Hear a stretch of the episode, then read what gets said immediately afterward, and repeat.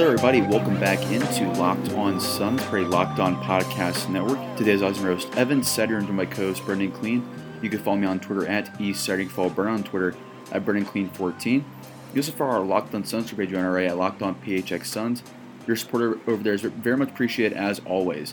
We're joining you guys today for our Friday episode. We're going to do another sort of mailbag episode. I know we we had some questions out today. There's a couple interesting ones going to hit on as well, but some more interesting NBA news went on for a second here because I know there's a lot of Suns news going on, but the NBA news cycle never stops. And to the surprise of myself here, because as you guys know, I'm from Indiana and I follow along with this team, and it really shouldn't come as a surprise to some general NBA fans out there because I feel like this this duo between Miles Turner and Domantas Sabonis isn't going to work long term. But according to Sam Amick of the Athletic, the Pacers are currently shopping around Domantas Sabonis, and he might be traded by the start of the start of the regular season here by next week. So let me ask you about that and overall as well. What's your thoughts, Brennan, about the possibility of him being a Phoenix Sun? Because I know a lot of Suns fans have chimed in saying he hasn't really fit that well with DeAndre Ayton.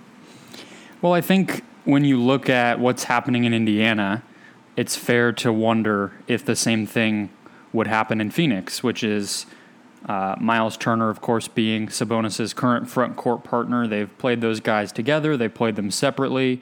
Each of them have honestly grown a lot, which is impressive considering that we all kind of know they're not an ideal fit. But long term, that team needs to start answering some questions. And obviously, Sabonis's uh, payday coming up here has expedited that situation. And I think if you imagine him with DeAndre Ayton, it's it's not unrealistic to say that the same concerns might pop up, which is Sabonis can shoot the three, but really as he worked his game inside and attacked the offensive glass, got some playmaking opportunities from the post, um, got to play center defensively. That all helped his game more than what he was doing in Oklahoma City, which really was just spotting up. Uh, and and with Russell Westbrook there, wasn't really effective to the degree that he is now. And then Miles Turner the same way, like a guy who can shoot but has always preferred the mid range. And uh, again, like you want him defensively being a five. He's one of the better defensive fives in the league. So. Um, is Ayton a, a step up offensively as a partner for Sabonis? I don't think so. Not right now. I think the same problems would happen. Ayton's not a guy who spaces the floor that well. He's really a mid range shooter right now. And uh, defensively, I think it's even worse. Yeah, I think that's fair to say because DeAndre Ayton's not the shooter that Miles Turner is at all. Not really that close at all because he still can't even shoot threes right now. That's DeAndre Ayton. And defensively, like you mentioned there, I think it'd just be a turnstile defensively because Miles Turner is an anchor of the Pacers defense. Ayton is nowhere close to being an anchor at this point in time of his development. I think Sabonis guarding those quicker fours out on the perimeter could be a bad idea when Ayton's not really helping out down low consistently. But I was talking to you about this off the air for a second, Brennan. But if Phoenix isn't a, a team, I think we both agree that it's probably not going to be a good team to tr- as far as a trade possibility for the Pacers with Domantas Sabonis who makes sense around the league? Because I was talking to you, I believe a couple teams that might make sense are are Boston and Sacramento.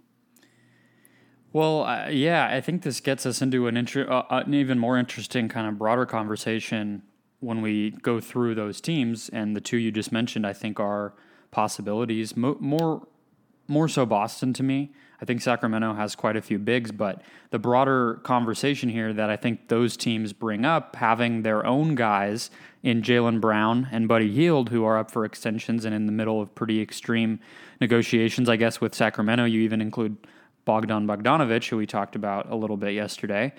Uh, and these teams are all, I think, the player, you can call it player empowerment or whatever, the, the way that the league is catering to and organizing itself around the, the, the desires and the whims of players, of, of star players, is working its way into the extension deadline uh, period for the calendar of the NBA in a way we've never seen before, where the fact that you wouldn't just, as Indiana, say, basically, shut up and play your contract out and we'll figure it out next summer, and instead would look to trade these players. Uh, Sacramento being the same way, Buddy Hield in no uncertain terms said that he would start to look for a different situation if he couldn't sign his extension. Like, this has never happened before. It, these guys will still be restricted next summer if they are not extended right now, and still these teams are looking to trade them rather than just uh, push the uh, kick the can down the road, so to speak. So it's it's uh, it's crazy to look at from that angle for sure. Yeah, I'm glad you brought that because that's a really interesting point you brought there, Brennan. I feel like we always thought seven to eight years was a, the amount of time if you extended a player or at least had him for a second contract, you'd have him around there. But I feel like if the player nowadays doesn't like what they want as far as negotiations go for their second contract, like you mentioned in their fourth or fifth year, I feel like players nowadays can push themselves out even even sooner, like we saw Kristaps Porzingis even in his third year. I think that Porzingis is exactly uh, the inflection point there. I mean, more broadly, like it is just I think a trickle down of star players earning respect and opportunities based on their uh, the control that they've taken. But when you talk about the the timetable sliding further and further, really with each guy that comes up here, it, I think Porzingis is the right place to look, and uh, I think this fall might give us another few examples, whether whether Hield or Sabonis or both are traded or or none. I think it's uh, the fact that the conversation is is where it is here with these two guys shows the impact that the, the the star player era is having on the extension talks and the moving from a rookie contract to a second contract. That never really uh, was much of a question. You know, like you said, it was always, well, we've got him for not only his rookie contract, but because of restricted free agency, we really don't have to worry about this until that second contract starts to uh, near the end, and that's just not true anymore. I think that's that's an unrealistic way to look at things. You have to start, I think, from really year one at this point, if we're being honest, with guys that are at that star level, making them happy. I also couldn't help but think with uh, the the controversy slash conversation about the cap room that the Suns uh, got rid of, gave up the opportunity to use this past summer by extending Devin Booker a year early and having that contract go into place the first of July and and you know like not having that money around, I think that that has to look smarter and smarter the further we get from it. As painful as it must have been for the Suns to not have that financial flexibility, we saw how much they had to sacrifice in different trades to make their their moves work with the money owed to Booker. But man, if if if they didn't do that correctly and somehow botched it in a way that frustrated him, uh, we could be having an entirely different conversation about his future right now with with how much earlier this stuff is happening. Yeah, player empowerment is at an all-time high for sure. And like you mentioned there, I wonder if the Pelicans for some reason are doing good in the next two or three years. If Zion Williamson all of a sudden just wants to ask out for some reason, because players now control their own destinies more than ever in the NBA. But I wanted to ask you this before we end this segment here, before we dive into our mailbag on the topic of restricted free agency negotiations, we've heard zero about Dario Saric and his possible extension with the Suns. It seems like at this point that Saric and the Suns both feel okay playing this out throughout the season. It feels that way for sure. I don't think there's really. Uh, it's it, it, would be tough in the Suns' shoes, I think, to commit to somebody like that long term, considering that they haven't even seen him play really. You know, so um, I was wondering if we might hear something, but it doesn't seem like we will and I think that's fine. You know, again, like it, he is going to be a restricted free agent. The Suns still will have an advantage there to keep him if they'd like to, and you know, I think he's a good fit here. I just think it's going to be a matter of how good of a fit can he improve, can he grow his game, all those sorts of things. So nice to get him heading into restricted free agency, but I, I think it's reasonable. I don't know about you to not feel a sense of urgency to lock him in long term right away. Oh, absolutely. Especially since Saric is kind of. I know they traded back from six to eleven to get him, and then eventually got Cam Johnson. But at this point, you need to see what Saric is like on the court in his next to eight, and you can't just tell that in practice settings. You can't tell that just in team scrimmages. It has to be in the game action, and we'll have to definitely see it because they haven't played much at all together in preseason so far, at least in spurts. Saric and Ayton, and I think this year is going to go a long way in telling us about Dario Saric and his long-term fit with the Phoenix Suns. But before we go on to our next, we're going to dive into all your questions from our mailbag. Appreciate everyone chiming in as always at Locked On PHX Suns. To tell everyone about today's sponsor, which is which is Manscaped, which is number one in men's below the belt grooming. Use promo code Locked On L O C K E D O N on your next order, and we'll be sure to have a discount code for you. All right, Brent, let's dive in now to our mailbag. I'll start things off here first for Max Rosenberg at Max underscore Rosenberg nine. He asks is Ty Jerome being groomed to fill the Tyler Johnson third guard role? If he develops quicker, does that make Tyler a more likely trade piece at the deadline? You start us off. I think I think we both are on the same page here, but I'll let you take the floor because I think that's uh, it's an interesting bigger picture storyline that's really going to be one to follow all year. I think so. I mean, I, am wondering about your opinion here. I really believe that Ty Jerome, especially what they did on draft night, they got Aron Baynes, of course, in that deal, but trading that Bucks pick to get another first round pick in a draft, having multiple rookies on the roster once more, I think they must have valued Ty Jerome an awful lot here. I know James Jones mentioned multiple times how much he loved his his playmaking ability in the draft class, and he thought he was one of the best pick and roll passers in the draft, which uh, I know Ja Morant's up there too, but I think Ty Jerome's not too far behind as far as maybe top two, top three in the class from 2019. But I think from what we've seen so far in preseason what we've heard just inside the building, inside the facility, Brennan, there's a lot of buzz about Ty Jerome. I think that means good things for him. And I think if Ty Jerome does force away in the rotation here, which is a, a possibility now, they still haven't announced who won that battle between him and Jevon Carter. We'll find out probably later this week. But I really feel like if Jerome does over exceed expectations early on, that it's going to make it easier and easier for them to let go of Tyler Johnson if they want to. Yeah, we'll see on opening night who plays in that backup guard role. I, imagine that's when we'll really learn. But I, you know, aside from even thinking about Johnson as a potential trade piece this year, I think you have to also realize, like, following the situation, anyone who is kind of thinking about this and excited about Ty Jerome is you also want to see how quickly Jerome can handle that type of a role to know if you want to keep Johnson past this season. Because not only is he a trade chip with his large salary and uh, very portable game. Like he's a scoring guard. Really, no team in the league would be upset to to get their hands on a guy like that. But but like maybe you know maybe Jerome's not ready. Maybe the defensive stuff is just too hard for him to overcome. Maybe the you know it's just a rough year for him. Maybe he gets hurt. Whatever it is, if it's not uh, if it's not happening quickly, then maybe you want to keep Tyler Johnson and try to maybe get him on a one or two year deal after this season at obviously a probably smaller number, but uh, I, I, don't think that's out of the question either. Despite the presence of Jerome here, keeping Johnson wouldn't surprise me. So it's all very interconnected, and uh, the fact that they uh, kind of are both getting their their first legs here in Phoenix. You know, we saw Johnson for a dozen or so games last year, but uh, it's it's fascinating to see. You know, I think they'll be playing together a lot. I think Ty is very you know a sponge when it comes to trying to get stuff from different guys. I think he's just a basketball like he's just passionate about basketball from all the vibe that I've gotten talking to him, and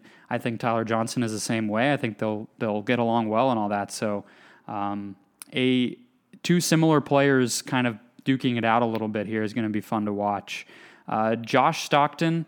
Um, this is an interesting question, especially with how much we've kind of wondered how Devin Booker will be integrated into what we saw, you know, in that 24 three pointer game and down the road, how they get the most out of him with Rubio on the court. And his specific question here at jstock underscore 10 was how does Monty maximize Book without putting in jeopardy the ball movement that we saw in the Portland game?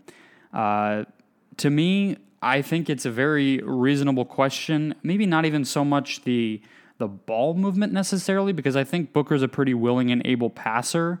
But I, I think it is more of a how do you how do you juggle just it's a lot of guys in that starting lineup, especially if we assume Oubre's there, that just kind of tend to be most comfortable with the ball in their hands. So I wouldn't even say it's just Booker to me, but just in general, um, getting these guys, getting everybody enough touches and keeping everyone engaged, I think is going to be an interesting kind of uh, adjustment night to night for Monty.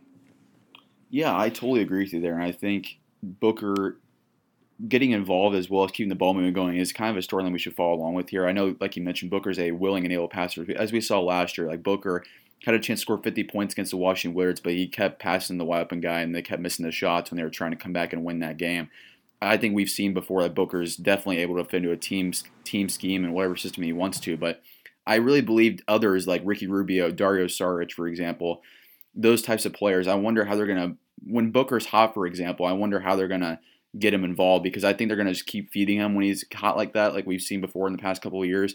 And I think the ball movement itself is gonna work itself out with just how many we talked before, I believe, on a podcast last week or a week a week before, Brennan, but all the the pass happy ball movers now in the starting lineup now with Rubio, Saric. You can throw Booker in there as well. Ayton's a great pass for a center. Oubre's uh, a debate. Mikal, if he's in there instead, it's a good passer for the small forward position. So you have every position now a good passer or above average passer. And I think that ball movement's going to stay even when Booker's hot or cold. Yeah, that's a that's a good point that you would, I guess, expect that it would always sort of be there. Um, and I agree with you. Like there is, there's no reason to believe that those guys won't be able to figure it out. I think that's why you bring veterans to your team, like a Dario Saric, like a Ricky Rubio. You bring those guys in because you want you want to have that consistency night to night. You want to have guys who kind of don't get phased by problems or if, if something's not working. Um, but I think, you know, it just has to be like, as much as I'm optimistic there, we just haven't seen Booker succeed with that type of environment around him. I'm not saying he can't, but I do think, you know, it, it's just going to be, I think, for him, a much bigger adjustment than I think uh, we even know. I mean, like, it's funny to say something and then say that I don't know it, but like, the ball has just been in his hands and it won't be. Like, it's simple, but. Uh, how, do, how do you stay impactful and effective? And we saw that in, during the preseason, they weren't really emphasizing him. And uh, what changes there? Can they figure that out on the fly during the regular season? Like, uh, as much as we believe in his shooting ability and scoring ability, I just think that like that stuff does change. Just the way you get ready for a game every night, the way you approach your role, that stuff is all. Um, it's the whole thing. It's the whole thing for a scorer, and and it's going to be very different for him. Booker's usage the last two years 32.9 last year, 31.7 year before, 28.6 in his second year. Do you think there's a chance that's going to go down more toward the second season or maybe his third season where it's maybe closer to like the high 20s, low 30s? Because, I mean, like we talked about before, in the preseason, it was on purpose, as, well, as Monty Williams told us. He was kind of just keeping the ball out of Booker's hands so everyone else can get involved for a second. But do you think there's a chance that Booker's usage dips this year? I think there's a, a, a very definite chance, especially if you hope, as I think everyone should, that he cuts down on the turnovers a lot. So, you know, usages, shot attempts and turnovers.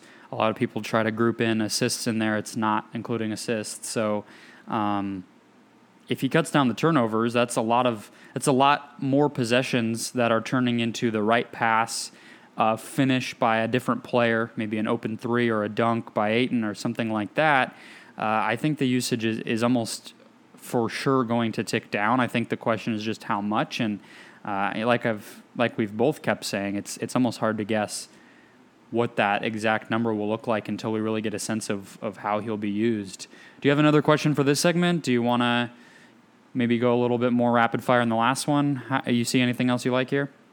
Yeah, I just want to hit on one real quick because I know we got multiple questions about this player. I know he was a hot commodity in preseason. He was one of the top, hot topics for us, Frank Kaminsky. I, there's a couple questions. I'm just going to combine them in here. But from Kazel Kazel on Twitter, at Kazel Kazel, he asked over under 13 half points per game for Frank Kaminsky. I'm going to go with under. yeah, we had a lot of uh, guys go a little overboard with Kaminsky here. Yeah, we, we certainly did. I'm going to go under with you. I think it might be closer to like seven to eight points per game. But yeah, I think I know Frank Kaminsky has overachieved in preseason so far. He's certainly surprised us. But I think from the questions, I think we had about 20% of the questions about Kaminsky. I'm surprised by the amount of response, but I think some Suns fans need to realize it's preseason and that – preseason basketball usually at, at some points is a mirage.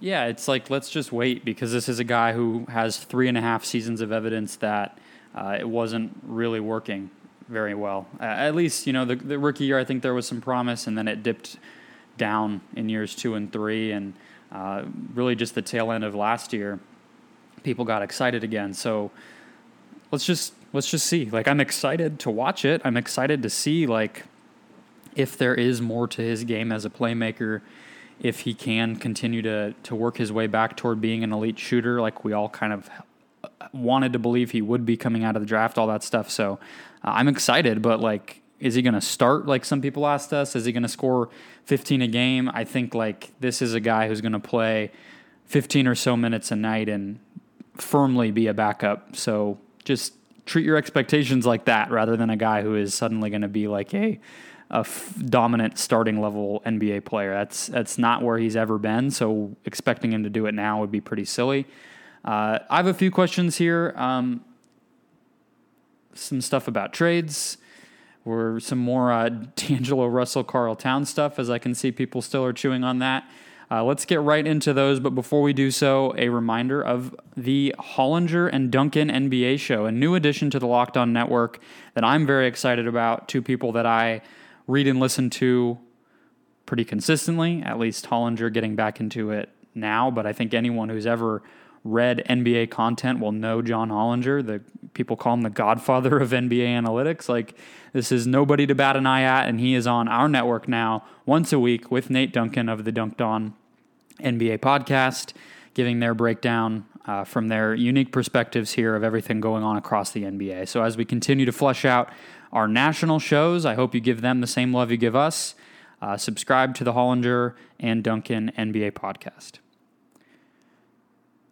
All right, so Dan at Mountain Adventure 14. Let's have a little bit of fun here. Let's not spend too much time on it because it is a silly one, but a mock trade for Karl Towns and D'Angelo Russell. We'll we'll throw Dan a bone here. What's your best off the cuff mock trade for those two All Stars? This seems, I mean, factoring in salary here, of course, it, it would take Ayton probably to Minnesota. It'd be a three team deal, of course. Ayton to Minnesota probably because you can't keep Ayton and Towns in this scenario, of course. So Ayton would go to Minnesota. Then I guess Ricky Rubio and maybe one of the wings would go to Golden State, and you just throw in other pieces in that in that pod. So to say, a couple wings to Minnesota, a couple wings to Golden State, maybe throw in Rubio to Golden State. It's gonna take a lot of moving parts, of course, but you're pretty much gonna gut your whole team outside of maybe one or two guys and Devin Booker to have this possible. Yeah, I, I would actually. I mean, it wouldn't make sense on the court with what's in place on these rosters right now because, um, like Ricky Rubio, the Ricky Rubio of all of it, I think complicates things. Like, what use does Golden State have for him? Uh, what use would he have on a roster with Russell and Booker? He he is the wrench here, but I would try to throw Tyler Johnson in in the Russell side of it. Give him to Golden State. Have uh, just keep Rubio here. Maybe have him be a backup, and then yeah, you got to go Ayton for Towns there. Uh, probably quite a bit else to go to Minnesota because of Towns' pedigree. Um, I got to try to keep Mikal Bridges around because that would actually be a pretty fun team with with Mikal in there and whatever. Maybe this maybe this is maybe Dan's question is the way to get Kaminsky into the starting lineup. There we go. Yeah, that perfect stretch four there. Yeah, there we go. Kaminsky and Towns will just play no defense in the front court, and then uh, Bridges, Booker, and Russell. It'd be a fun team to watch. It'd be 140 to 139 every night, but uh, no, that was a fun one. But what do you got for us next? Yeah, that certainly was, and I 2024, whenever they all reach free agency at the same time, that's going to be a fun time of following if you're an NBA fan. But in the meantime, we don't have to worry about that that much with Booker and the rest of these guys. But my next question revolves around actually uh, another kind of pseudo trade idea, and it's from Steve Holler at Stephen Holler. Any chance the Suns trade for Blake Griffin this season? We also had another question about Blake Griffin as well in the mailbag from Dylan, and he asked about if Ayton hasn't shown improvement, would you pull a plug in for a Blake Griffin Ooh. trade? So combine both those in there. That's rough, I know. so pretty much a lot of Suns fans are all in on Blake Griffin at this point for the the final star option, so to say. And even Dylan goes as far as saying if Ayton doesn't improve in the next couple months, he trade for Blake Griffin. Uh, I'm not trading DeAndre Ayton for Blake Griffin, unfortunately, for Dylan. Um, uh, maybe Dylan doesn't want to either. Maybe he's just uh, giving us a hypothetical here. But uh, no, I don't think I would do Ayton in any sort of deal like that. And, you know, I'm actually pretty okay with Dario Saric, Kelly Oubre, little Frank Kaminsky here and there at the four this year. Uh, I, I, think that they have, have at least stabilized that position where it's not a black hole. And I, I just think, like, with Rubio in place making the amount of money he's making for the next three seasons, which is uh, quite a while, and then Oubre on a pretty large contract for the next two. Like any of the, you know, let's just go get a guy making a lot of money to kind of jolt things a little bit and, and help the young guys grow. I think that they did that a little bit in free agency this year. So, you know, I was a little more open to like the Mike Conley, Blake Griffin type of thing before this summer. And I think with what they've done this summer, they've created a little bit more of a structure. Now, if they don't want to keep Saric and some things change by next summer, maybe you, you dive back in there and start to explore your options at the four. But Uh, I don't, you know, any chance that the Suns trade for Blake? Maybe like a 2% chance or something like that. I definitely think if things go south in Detroit, that they could really start to tear things down in a, in a big way. So I think he'll be a guy who could be available. I just don't necessarily see Phoenix being a, a suitor necessarily. Yeah, I think it's going to be more of like a title contender who's panicking. Maybe Portland. I know Zach Lowe brought them up in his piece today, maybe being a Blake Griffin kind of trade. But I know Lowe also mentioned in his story that Detroit is hell bent on keeping Blake Griffin around. But if the Pistons do do bad this year, I believe he will be available in February or in July. But just for salary purposes here, for those who are wondering how Blake Griffin trade would be possible to Phoenix, Tyler Johnson and Kelly Oubre's salaries combined together, throw in a pick or two, of course those two guys for Blake Griffin is almost identical as far as salary goes. That's not bad. Yeah, that I mean, if you're getting if you're using Oubre as like a positive asset in that type of a deal, somebody that Detroit would actually value, that could be interesting because you know if if he's a guy who has a a good year, but you're not sold on him, then yeah, you should kind of uh, sell at the top of his market value. I don't know if Suns fans want to hear that. I think that they want to give him more of a shot, but uh, Blake Griffin's a good player, so that could that would interest me actually if if Oubre was involved. But uh, let's see, I don't actually understand uh, renting out Westbrook's heads question, so I appreciate that one, but I can't really make sense of it. I'm sorry. Um, we already went through where we think they'll be in the standings. So at Migioso threw that one out there. We've we've talked plenty about what we think the record will be, um, but this is an interesting, different kind of spin on it from Suns fan Juan at J Morales 310. He says, Who do you think will be, I think, the main reason the Suns win more games next season? So we're assuming they will. Like, you could go at it from like win shares analytics wise, or uh, the guy who will have the biggest impact on improving things. I think I know where you're going to go, but but who's your guy here? This might surprise you actually, because I, I, think the easy answer here is Devin Booker. But I believe if the Suns actually want to improve this year and actually show tangible improvements in the court and the win column, I believe a lot of this falls in DeAndre and his development on both sides of the court. If Aiden, if Ayton stays the same, they're not going to improve much. But if Aiden takes the year two leap that many other number one bigs in the past have, then yeah, I think the Suns are going to be a lot more improved. I think a lot falls on on Ayton's shoulders, surprisingly. That's interesting. I thought you would actually say Rubio, because um, I, I, it's kind of how I interpret it. Of like who, not necessarily a player who wasn't actually on the roster last year, but who will add more to what the Suns had last season that they didn't have uh, to make them better. And I think that, I mean, it's when you look at it that way, I think it almost has to be Rubio, where the upgrade from what they were going with to what he will be for them on both ends of the floor is just going to be such a big upgrade that I think he, the the impact he makes on a nightly basis will be one of the main factors in them improving from 19 wins to wherever they get this year. That's a good point. Yeah, if you if you go from that angle, I think Ricky Rubio is an easy answer because I think we've seen already in preseason action just how big of a difference that Rubio has over even guys like Eric Bledsoe in the past and Mike James and all these other point guards who've walked through here. Isaiah Canaan, like Rubio is light years above those guys as far as playmaking, just being a general point guard goes. For sure, I think uh, I think he'll be one of the main factors here. Uh, we had a lot of yeah, we had a lot of questions about the record, but go check out our past shows or things we've written. We've we've definitely been on the record with that type of stuff quite a bit. Uh, a, a, big improvement, I think we're both expecting, and preseason I, I don't think changed that for us. We're both uh, pretty optimistic heading into the year that we will see a improved Suns team in 2019-20 year. Now, this is the final episode here of the week, Brennan. This time on Monday, and then heading into Wednesday. Next week is officially game week for us. So that's officially the season's now starting for the listeners and us out there. So I'm pretty excited. I am very excited. Basketball starts on Tuesday. Sun season starts on Wednesday, and it uh, it won't let up for six months. So I guess it's time to buckle up. But uh, it's my favorite time of year. Stay tuned to Locked On Suns, guys, as you always do. Make sure to rate, review, and subscribe if you haven't already. Our reviews really appreciate that out there. I know we're going to read some reviews on the air later on this season, but everyone appreciate you listening. And as always, back with you guys on Monday for next episode.